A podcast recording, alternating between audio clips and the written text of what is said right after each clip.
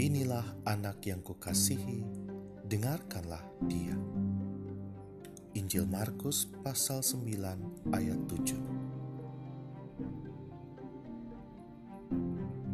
Saudara-saudaraku terkasih, peristiwa Tuhan Yesus menampakkan kemuliaannya sambil berbicara dengan Musa dan Elia pastilah merupakan saat yang teramat membahagiakan bagi Petrus, Yakobus, dan Yohanes. Keistimewaan seperti ini hanya diberikan Tuhan bagi mereka yang berjalan dekat dengannya dan mendengarkan Dia dengan taat dan setia. Ini bukan perjalanan yang mudah, sebab jalannya adalah jalan salib, dipenuhi duka dan derita.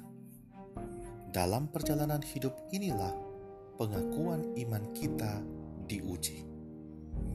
Banyak yang hanya mau mendaki untuk melihat kemuliaan Tuhan Yesus di Gunung Tabor, tetapi gagal menjadikan keterpesunan cinta akan Allah itu sebagai hiburan rohani yang memampukannya untuk tetap taat dan setia mengikuti Tuhan Yesus di tengah segala derita kepayahan dalam perjalanan mendaki Kalvari serta kematian di atas salib kehidupannya.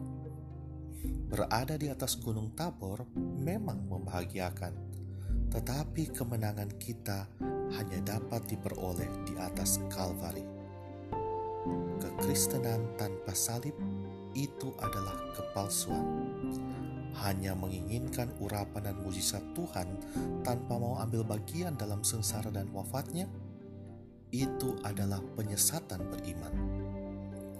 Pandemi ini adalah saat rahmat Tuhan untuk kita kembali bertanya pada diri sendiri Sudahkah aku mencintai Tuhan dengan segenap hati, jiwa, akal budi, dan kekuatanku?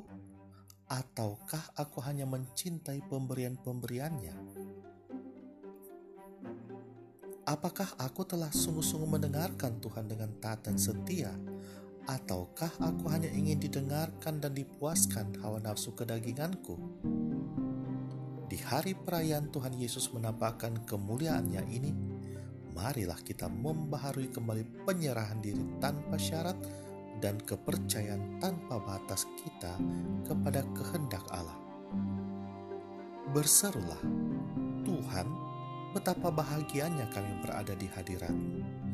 Berilah kami kekuatan untuk tidak meminta turun atau lari dari salib, melainkan dengan penuh keberanian merangkul dan mati tergantung di atas salib sehingga kelak kami boleh menikmati sukacita kekal dalam kemuliaan surga. Amin.